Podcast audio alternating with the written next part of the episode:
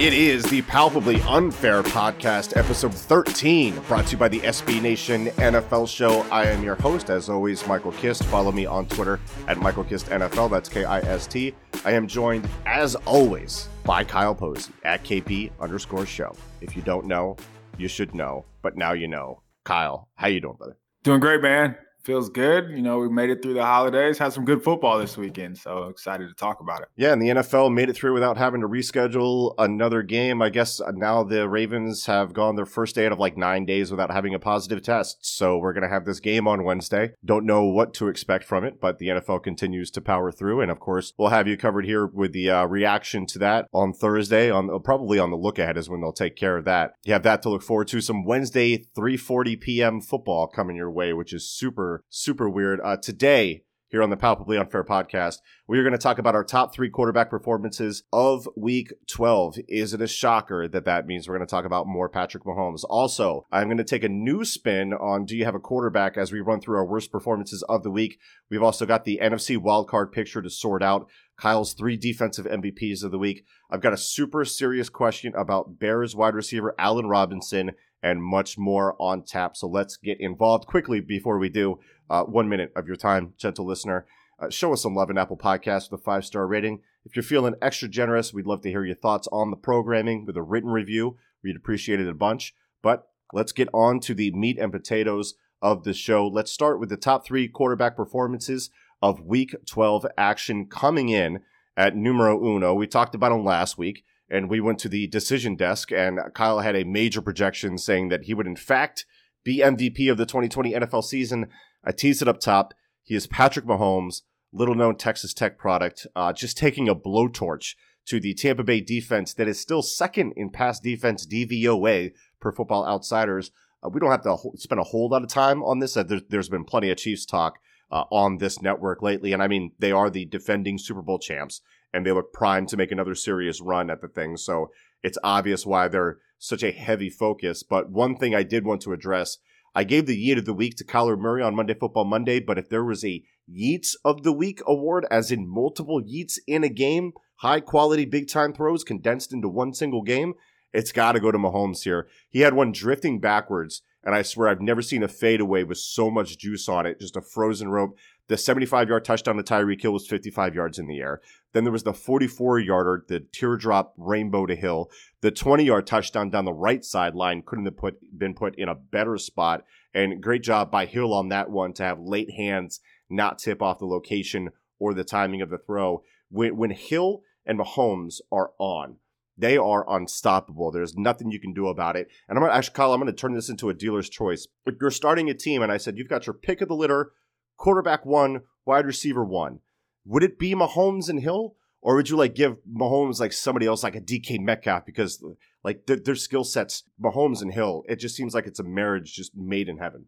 Yeah, I'm going with the the people that we've already seen, just because I'm I'm really glad you brought up that Mahomes throw too, because he's backpedaling and these throws have more velocity than some quarterbacks when they're not backpedaling. It's unreal, yeah. and he's throwing the ball in windows where there are no windows to throw the ball but because he has that much precision and that much arm strength, which is why it's fun to see him with a guy like Tyreek Hill because Hill's always on the move. It seems like he's always whether it's running deep or whether Mahomes is extending the play six seconds and Hill has to come all the way across the field. They always find a way, and I think just seeing them with that type of chemistry and being on the same page, yeah, I'd, I'd watch those two, and I take those two every day of the week. And so we're talking about the best quarterback in the NFL and arguably the best receiver in the NFL. No, no need to change it. If it ain't broke, don't fix it. Top five receiving yard leaders so far this year: DK Metcalf and Tyreek Hill right there, one two both over a thousand. Then it's Travis Kelce, DeAndre Hopkins, and Terry McLaurin. So KC has two of the top three receiving yard leaders, and the Chiefs are red hot right now. It just seems like they're really finding their rhythm and starting to just dominate teams.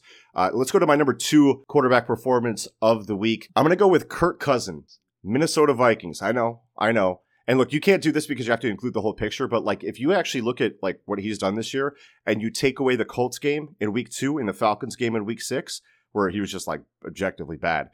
Kirk is straight up balling outside of that. Now, I, I do think overall he is still having a pretty solid season. I, I don't believe they want him to be the focal point of the offense, but I also think they're going to get fooled into keeping him on his contract instead of slamming the reset button uh, like on a full and very costly reset and ultimately it's going to cost them some even more time so like he's playing just well enough to actually really hurt the vikings but i do appreciate the fact that he is playing well and i can't complain about him in this one uh, 34 of 45 his most completions and attempts of the season 307 yards three touchdowns zero interceptions plus 12.1 completion percentage over expectation just under Patty Mahomes for the week 12 slate. He's actually second in that metric on the year, by the way, which blew my mind a little bit. So he's been pretty accurate this year. And it's not always dazzling like the 15 yard bombs that, that, that catch my eye, even though like Cousins has been pretty doggone good with the deep ball this year.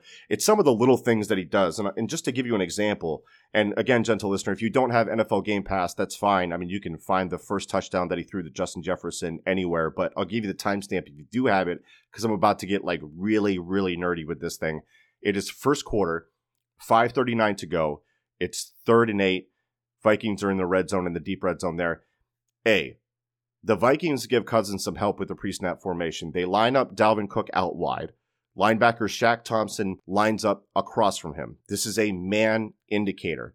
Then they motion Cook into the backfield to the opposite side of him. Now, Shaq doesn't go all the way with him, but he does rotate down to the end of the line of scrimmage. Again, another man indicator. So what you have is Justin Jefferson from a nasty split. Let's let's break that down real quick. I said we needed to talk about Jefferson before. We're going to get again real nerdy. There are three basic splits for outside wide receivers. There's a plus split, which is outside of the numbers. There's a number split, which is slightly inside of that, quite often on the numbers. There's a nasty split, which is inside of the numbers and closer to the formation. Terminology may change, but this is what I call it. This is what I've seen it. This nasty split gives Jefferson route optionality. So he's technically an outside receiver, but he's got like a slot type freedom with his route tree. He can go inside, outside, up, down, all around. Everything is on the table there. This is going to make life very difficult on Panthers cornerback Rasul Douglas, especially since, and I know Sewell, Sewell does not have the best change of direction. Sticking with this matchup here before we get back to Cousins, great job by Jefferson on this in breaking route. So he wants to get inside of Sewell, who is about six yards off and squatting. And to do that, he initially stems his release, stems his route outside. This influences Rasul, who himself starts to lean outside. Remember, he's got to respect both outside and inside and deep. This is a this is what we call a secondary release. Think of the the break point here, where Jeff, Jefferson makes his cut as if it happened at the line of scrimmage. That's the secondary release. So, what does it look like when you're going to release? Well, in this case, you want to re- win a release through the defender, not around him. To do that, you have to move him. You have to make him leave that space that he wants occupied so that you can release through it. By stemming outside and giving Rasul that pressure step at the break point, which is going to act as that secondary release, Rasul has now vacated the area in which he was squatting, which means that Jefferson can then release cleanly through that spot. So again, A, pre-snap information via Dalvin Cook's alignment and motion tells you it's likely man coverage. B, Justin Jefferson wins his route with technique and intelligence. Now we get to see, and this is all Kirk Cousins. This is man coverage from the Panthers. It also includes a potential hole defender or a rat defender. This is a linebacker, whatever you want to call it. This is the underneath guy that Cousins needs to influence and keep away from that in breaking route from Jefferson. Because if he doesn't, this can very easy, very easily be an interception. And it doesn't take much. Cousins doesn't have to even like look him off he stares down Jefferson on this route, and that's okay. Now, why is that okay? Because when he takes his initial drop, he opens his shoulders to the right.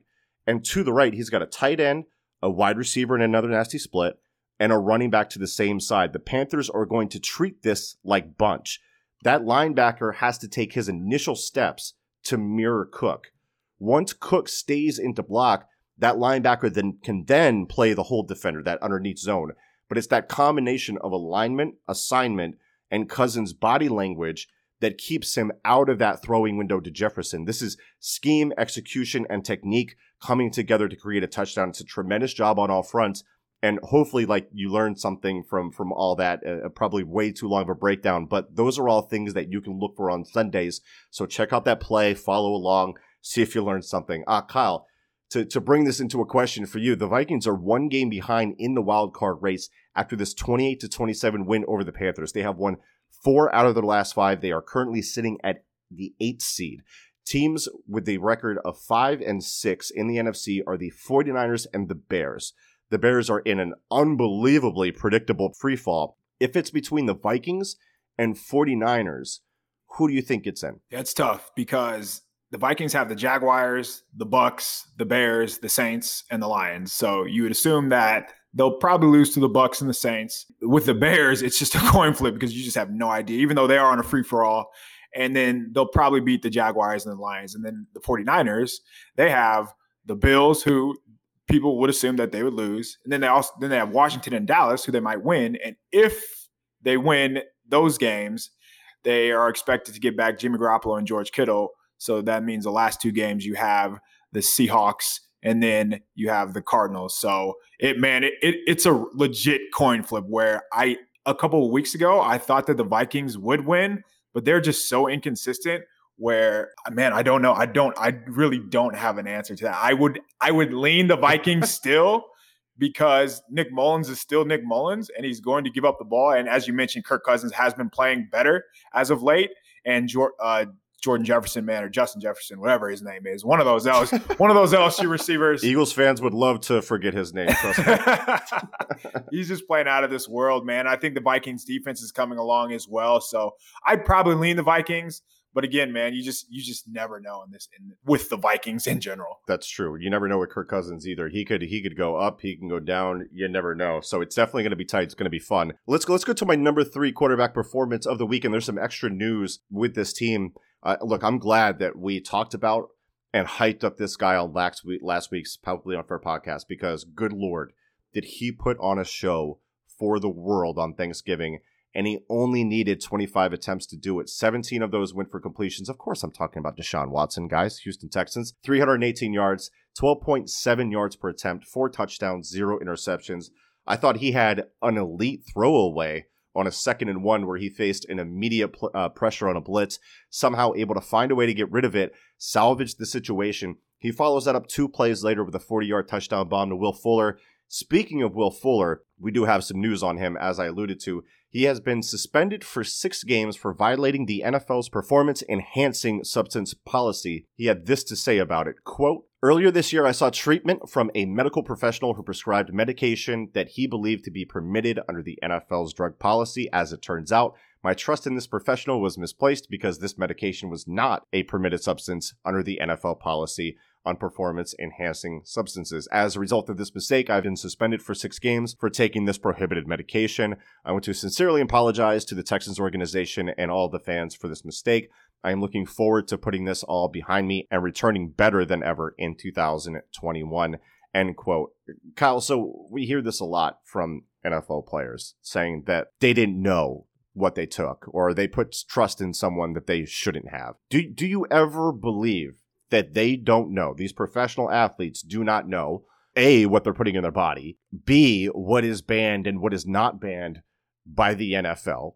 Obviously, Will Fuller has been, you know, like banged up and he's coming back from injuries and he's always just kind of been that guy and he obviously wants to stay on the field and, and all that stuff. But like at the same time, with the with the way I understand the NFL PA agreement with the NFL regarding these things, the NFL can't come out and say, you tested positive for this banned substance and they can't put that out to the media. So then the agent and the player can basically say whatever they want to say, right? To put a, a sunny face on this thing, to put a PR spin on it, to say that like, oh, my, my of course my client didn't know, or I, I had no idea what was in that, like Lane Johnson did with the whole, you know, amino thing. Like, do you believe any of these guys when they come out and say that they didn't know what they were putting in their body, that, that what they thought they were taking wasn't banned? So you mean to tell me these players who are making upwards to $10 million a year and they go through all their fitness, probably work out a couple times a day, have a strict routine in their diet, don't know what they're injecting in their body. We're supposed to believe mm. that, right? Like, come on. Of course, of course he's lying. What else is he gonna say? Uh, just like a coach in their press conferences. It's coach speak, it's player speak. He is not telling the truth, you guys. Come on. Like I, I remember that remember that whole run. I, we were kind of talking about this before the show, but like whenever someone tested positive for something, they were on Adderall.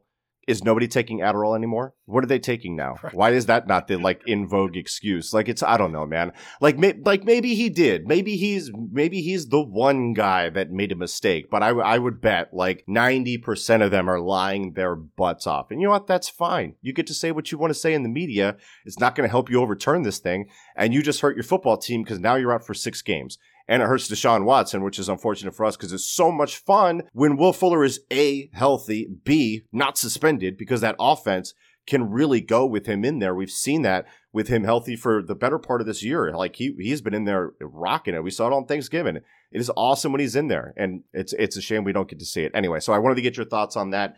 Let, us get into some some quarterback talk, and I and I wanted to ask you specifically. So normally we would do like quarterback, you know, duds and whatnot. We would say, "Do you have a quarterback?" And we would break down the performance of one quarterback. I thought there were like a really like a, a high amount of bad quarterback performances uh, this week, not only just from the team that I covered with the Philadelphia Eagles with Carson Wentz, which we'll get into. So I'm just going to read off some names to Kyle here, and he's going to give me a yes or no, and he can say as much or as little as he wants about them, and he's going to answer: Does this team is this guy a quarterback? So is this guy a quarterback? Let's go with. We'll start with Kendall Hinton, Denver.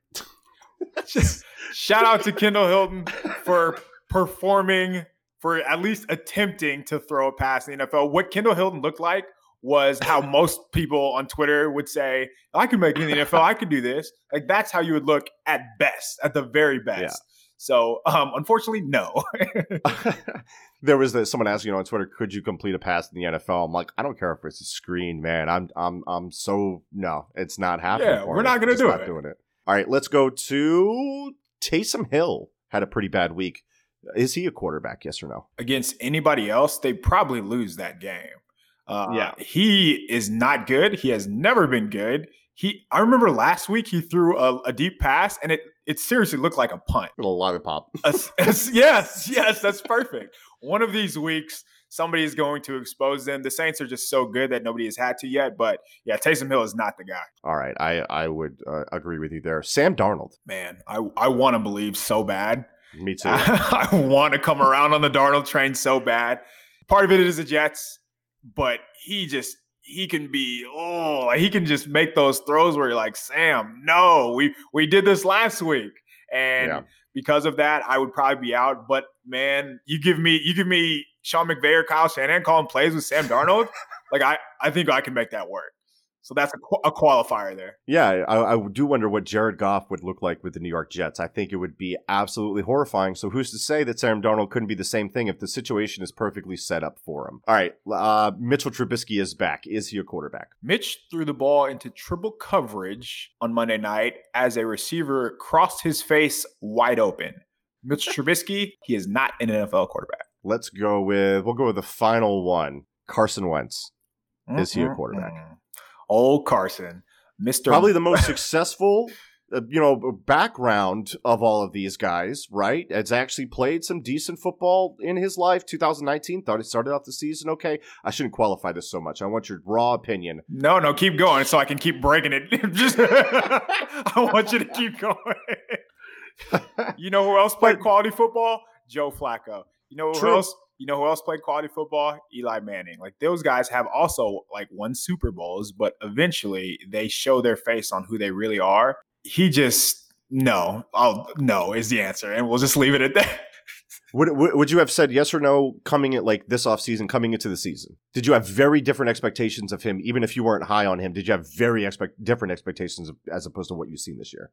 So that's the thing. I think Wentz is a talent. Like he has talent. Like he's an athlete. Yeah. He can make throws. Like he doesn't have a weak arm by any means at all. And like there are plenty of plays throughout a game where you'd be like, oh, that's why. Like that's why he's still playing. But then those 10 other plays, like Carson, man, what are you doing? Like what made yeah. you see that? What why? Why? Why? So because of that, there's just too much consistent bad play and that's why I'd be out on Carson. That's fair. Okay, so when we come back here on the Palpably Unfair podcast, we're going to get into Kyle's three defensive MVPs from each level of the defense from the Week 12 NFL action. We'll get into some Allen Robinson. We're going to talk some Deebo Samuel as well. So some more wide receiver talk coming your way along with the defense. That's coming up next here on the Palpably Unfair podcast.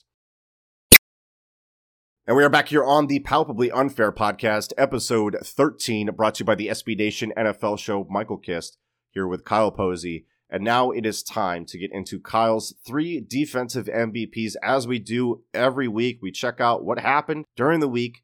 We say at this level, defensive line, we say at linebackers, what happened there, defensive backs, who deserves to be talked about from each level. Let's start in the trenches where I'm told football games are won and lost. Let's go to the New York. We were talking about the New York Jets. Let's talk about the one good thing going on with them. The literal only one good thing. Who is it? Yeah, there is nothing else going on that is a positive on the Jets besides Quinnen Williams. On the season, Quinnen has the highest run stop win rate and is fifth in pass rush win rate among defensive tackles. The reason we haven't talked about the Jets this season is because we care about your feelings, but Williams has just played like a grown man this season. Do not let those braces fool you.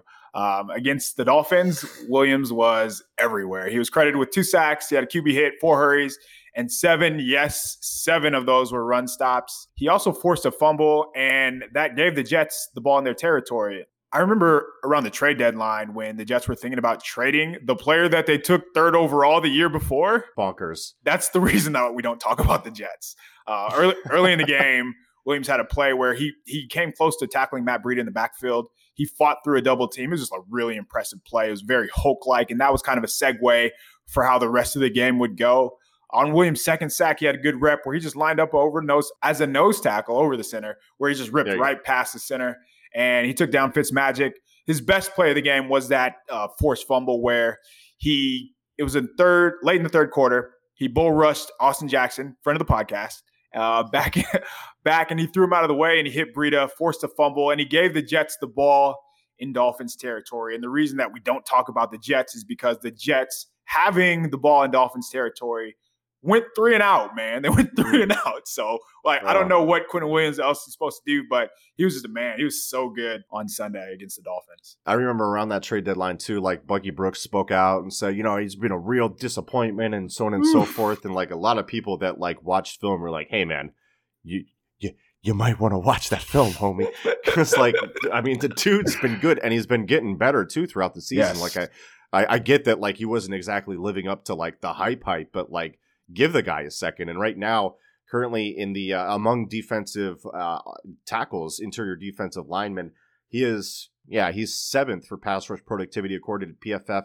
Has a better pass rush productivity metric than Grady Jarrett, Fletcher Cox, Akiem Hicks, Cameron Heyward, Ed Oliver, DeForest Buckner, Jonathan Allen, all these guys that we absolutely love. He's certainly putting himself in that conversation. So Good to see Quinnen Williams balling out. Good to see something for Jets fans to root about because they have been through and are going through so much right now, including their uh, head coach not knowing whether he's calling the plays or not. I don't know if you saw those pressers, but my goodness, what an idiot. Uh, Kyle, let's get to the uh, second level of the defense. Which linebacker caught your eye this week? So, if I'm Dont'a Hightower, I'm holding out for a new contract from the Patriots because this season has shown me how much he meant to that defense and how many yes. fires he was putting out per game.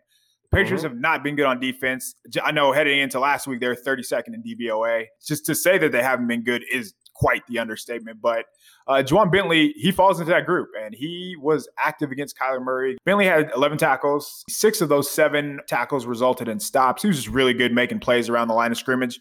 Arizona does a good job of just stressing linebackers the way that they spread you out, and it generally puts – you know, their linebackers on a slot receiver. So Bentley is slow. I want to make that very clear. He does not play fast, uh, but he held he held his own in coverage. He, um, he allowed 30 yards in coverage on five targets, and 16 of those came against some guy named DeAndre Hopkins. So I'm not going to hold him hold him too right. accountable for that. Yeah. It hasn't been a good year for Bentley, as I mentioned, or the Pats on defense, but he just deserves credit for making plays in this one. And even on the plays that didn't show up against the box score, he had an impact on Kyler's interception. Uh, Bentley hopped into the throwing lane, forced Kyler to double clutch. Murray's attempt was batted because that's what happens when you're 5'4 and playing quarterback in the NFL. And those were the type of plays that Bentley was making. So it was good to see him kind of bounce back in in a way that the Patriots really needed needed to against the Cardinals. Yeah, I mean, and they really needed to because number one, they were the team most hit by the the the COVID opt outs, as you mentioned, Dont'a Hightower, who I think was extremely underrated and a big impact in the in the middle of that defense, really getting things together there. But from from year to year, even before the COVID opt outs, they lost a ton of snaps. A ton of production from that defense. They are the 31st ranked DVOA defense because they they had so much turnover there and there wasn't much they could do about it, especially with COVID hitting them extra hard. So they definitely need some impact performances from guys. And apparently they got one, according to our man Kyle. I'm gonna have to check that game out. This is why we do this. Let's go to the third level of the defense. Let's go defensive backs. And this is a guy that, man, I really, I really loved him coming out. So I'm glad that like he stuck around, stuck through it, and and is healthy and is balling out. Who's your guy in the secondary? I'm going with Jimmy Ward from the 49ers. Safety. We'll call him a safety, but he was playing, you know, slot corner. He was playing all yeah. over the place in this one. That was his best game of the season. He finished with five tackles. Uh, three of those were stops. He forced two fumbles against the Rams. There was one play where Goff tried to lower his shoulder against uh, Ward. Uh, Ward is 5'11, about 195 if you didn't know anything about Ward, you would think that makes sense. But if you have seen Ward play, who is one of the toughest players in the NFL and definitely one of the toughest players on the team, it was a bad, no good, foolish idea from Goff. Just what were you thinking, man? So Ward was a playmaker, but in coverage, that's where he really did his damage. Ward allowed 16 yards on eight targets. Three of those were completions. Ward also broke up a pass, and some of his best players were just forced incompletions. There was one play where Goff stared down Cooper Kupp because that's what he does. Um, Ward took away the route, forced Goff to go to a second read, and Goff was sacked. So that's how the 49ers got off the field because coverage. And a lot of that was because Jimmy Ward. There was another play where, you know, he's just in Robert Woods' hip pocket. And these are two, I think, undervalued wide receivers in the NFL. And you don't really see guys run with them or just stay in phase with them in the routes underneath because we all know that they're going to run underneath routes, but still, they and McVay find ways to get open. And that just wasn't the case on Sunday. And a lot of that is because Jimmy Ward. So props to Jimmy Ward, man. He, he just balled out on Sunday, looked like a dominant player in the slot, deep, and then in that box eraser role that the 49ers use him in. Is this is this his first game where he has the potential to go to play all 16 games in a season? Because if, if my memory is correct, like he had a bunch of years where he was extremely banged up, right? Yeah, he has not started. Uh, the, the, most I believe he started in the season was like half, or it, it was year. it was last year because he was he broke his collarbone in the first four games. So yeah, he right he uh he has a chance this year and he's he's playing very very well man. So it's this is the type of talent he is. We just haven't had a chance to see it for a full season. Yeah i've been i've been wanting to see it man. I'm glad to see it. I'm glad to see that he's balling out and that he's healthy. Let, let's keep it with the 49ers. I want to lean on your expertise here because you were actually in on the presser with kyle shanahan today as we record this on on tuesday and i saw that you tweeted this out. I, I wanted to play this clip and then ask you about it. You said on twitter quote asked Shanahan if he sees Deebo having that Derrick Henry effect, Deebo Samuel here, having that Derrick Henry effect, and if he feels that energy rub off on the 49ers as defenders bounce off Samuel. Uh, Kyle went on a rant. End quote. Let's play that clip right now. I mean, it hurts to tackle people. Like, I don't care how you are. If you've ever played football, it's that's why you wake up the next day and you don't totally feel right. And when you have a receiver who, um, is so fearless and physical. And also when you hit them, probably feels similar to hitting a fullback. Um, that can really wear on a team and it brings a mentality to our offense that is huge. And that's what we were hoping for when we took him. We wanted that physicality and stuff in him. We thought we needed that. And he's brought that a ton. And that's why when he's out there, um, no matter where he's at, and he, he always helps us. Um, um, every time Deebo gets going, we've had a little bit of a setback, but you guys see how much of a, how much he helped us and how much he has every time he's been in. And um, it's a lot more fun to have him out there.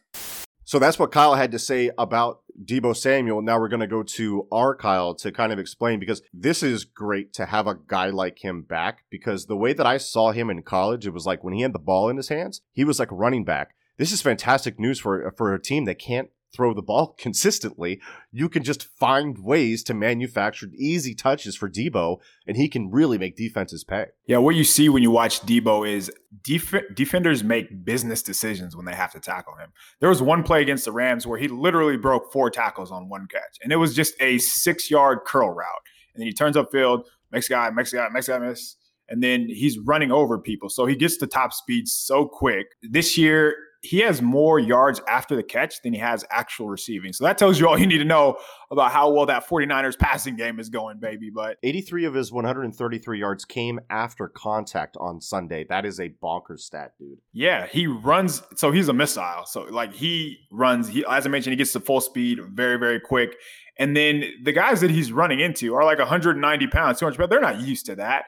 Kyle, as you heard Kyle Shanahan mention that it's like tackling a fullback. He's just full speed right into you. And then when it comes to the fourth quarter, nobody wants to deal with that. Nobody wants to tackle that again.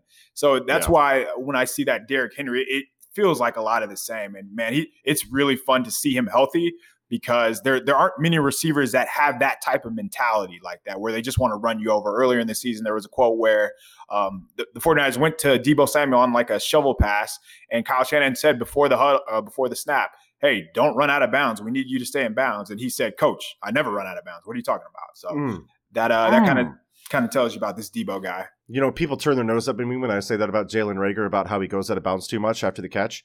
I want that mentality. I want that Deebo mentality. And Deebo was funny, man, because Deebo was super, super explosive in college, and then he kind of got banged up, and then he added some of that body armor, right? Like normally you don't see that on a guy until like year two or three when they have like off-season programs in the NFL. He added that body armor in college, and now he's just he's just rocked up, yeah. just ready to wreck dudes, man. I, I love watching him play. I think he's fantastic. Let's let's stick it with the wide receivers here. I want to talk about Allen Robinson of the Bears, who in a very important year for him because it's a contract year. I think we can all understand what I'm saying when I say that. But Allen Robinson, I believe, and this might be a, a, a take, I believe he is the biggest con artist in the NFL. Now, hear me out, okay? Uh-oh. I might be taking that the wrong way. So, Allen Robinson in college, think about this. He played with Matt McGloin in 2012. He had 77 receptions, 1,018 yards, 11 touchdowns. All right, fantastic year from him. Matt McGloin would go undrafted, but he did end up getting picked up by the Raiders. He was employed until I think around September of 2018. That is way too long for Matt McGloin to be employed just because they saw some film of him thrown to Allen Robinson in college. Okay, now fast forward a year. Let's go to 2013. He was with Christian Hackenberg. If you remember, Christian Hackenberg was a very highly selected, highly touted guy who really didn't have a great college career except for his one year with Allen Robinson. That was in 2013. Allen Robinson, 97 catches, 1,432 yards, only six touchdowns, but like just like ball it out. The dude was killing it. So he gets Christian Hackenberg to the point where Hackenberg can like crap the bed for two more years. We're sold on Hackenberg now. Now, who was the coach at Penn State at the time? Dun dun dun. Bill O'Brien. Okay, so now you've made us believe that Matt McGloin could be a, a serviceable backup in the NFL. He's not. You had us believe that Christian Hackenberg could be a starting quarterback in the NFL. He's not. You had us believe that Bill O'Brien is a, is a functional head coach in the NFL. Maybe that's part true, and the general manager stuff kind of messed with it, but it doesn't fit my narrative, so I'm going to say that he's not. Okay, now let's go to the NFL. Jacksonville, second year, third year, all all baller numbers. The second year was the biggest one. 1,400 yards, 14 touchdowns. This is a guy with the Jaguars. Jaguars go to the AFC Championship game, and that's what everybody that was trying to defend Blake Bortles in Jacksonville would tell you. I got us to the AFC Championship game. We're one half away from the Super Bowl. Problem is, your quarterback sucks. You don't know that he sucks that much, or I mean, you don't see it because number one, you're a homer. Number two, he's throwing the ball to Allen Robinson. Okay? Now, Allen Robinson goes to Chicago 2018, 2019 working with Mitch Trubisky, same thing. Fan base falls in love with the quarterback, blindly so. Why? Because he's throwing to Allen Robinson. Nick Foles throwing to Allen Robinson. The only thing propping up these quarterbacks is Allen Robinson. He has fooled multiple fan bases in his time. He has fooled Penn State. He has fooled the Houston Texans. He has screwed the Jacksonville Jaguars. He has screwed the Chicago Bears. So Allen Robinson, the biggest con artist in the NFL. Tell me I'm wrong, Kyle. You make a very good argument because everybody you just named is a colossal failure in, in every sense of the word. So what I don't think you're wrong. I really don't think you're wrong. And I think it it kind of just speaks to how little credit we've given Robinson all of these years. Because even coming out of the draft, I was like, is Robinson really that good? But as we've seen, he's great. Like he's a superstar. He's very, very good, but we will have no freaking idea until he is unleashed. But he's yet to be unleashed since he's been playing football at a high level. So when will we see that is the real question. Yeah. Uh, he was drafted 61st overall while getting a quarterback drafted. When was Christian Hackenberg drafted? Pretty sure it was the second round, and it might have been 48 for some reason. That number's in my mind. Right. And that was after what, two bad years after the one good freshman year? Yeah, 51st overall. Christian Ah. Hackenberg was selected before Allen Robinson, Oh, and it was man. all because of Allen Robinson, man. Hate to see it. Christian Hackenberg is only 25 years old, by the way. There's no way that that's true. but the, I believe it is. It is. Yeah, he was. He was. Yeah, February fourteenth, nineteen ninety five. That is bonkers. He could. Is was he younger? Is he younger than Joe Burrow? Like what in the heck is going on here?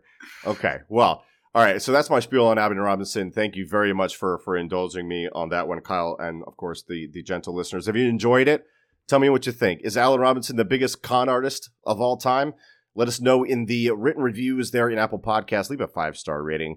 Thank you for joining us. Yo, Ky- Kyle, any uh, last words uh, for the last for for the gentle listeners? Nothing at all, man. Just hoping, you know, we, we figure out how to make it through this season and the NFL gets its act together. I'm with you. I would I would love uh, for us to get through this uh, also safely and not have to watch the travesty that is the Denver Broncos playing a practice squad wide receiver at quarterback because that is an embarrassment for everybody and it's insulting to the fans. Final thought there. All right, we are out of here. Go dominate. Have yourselves a day.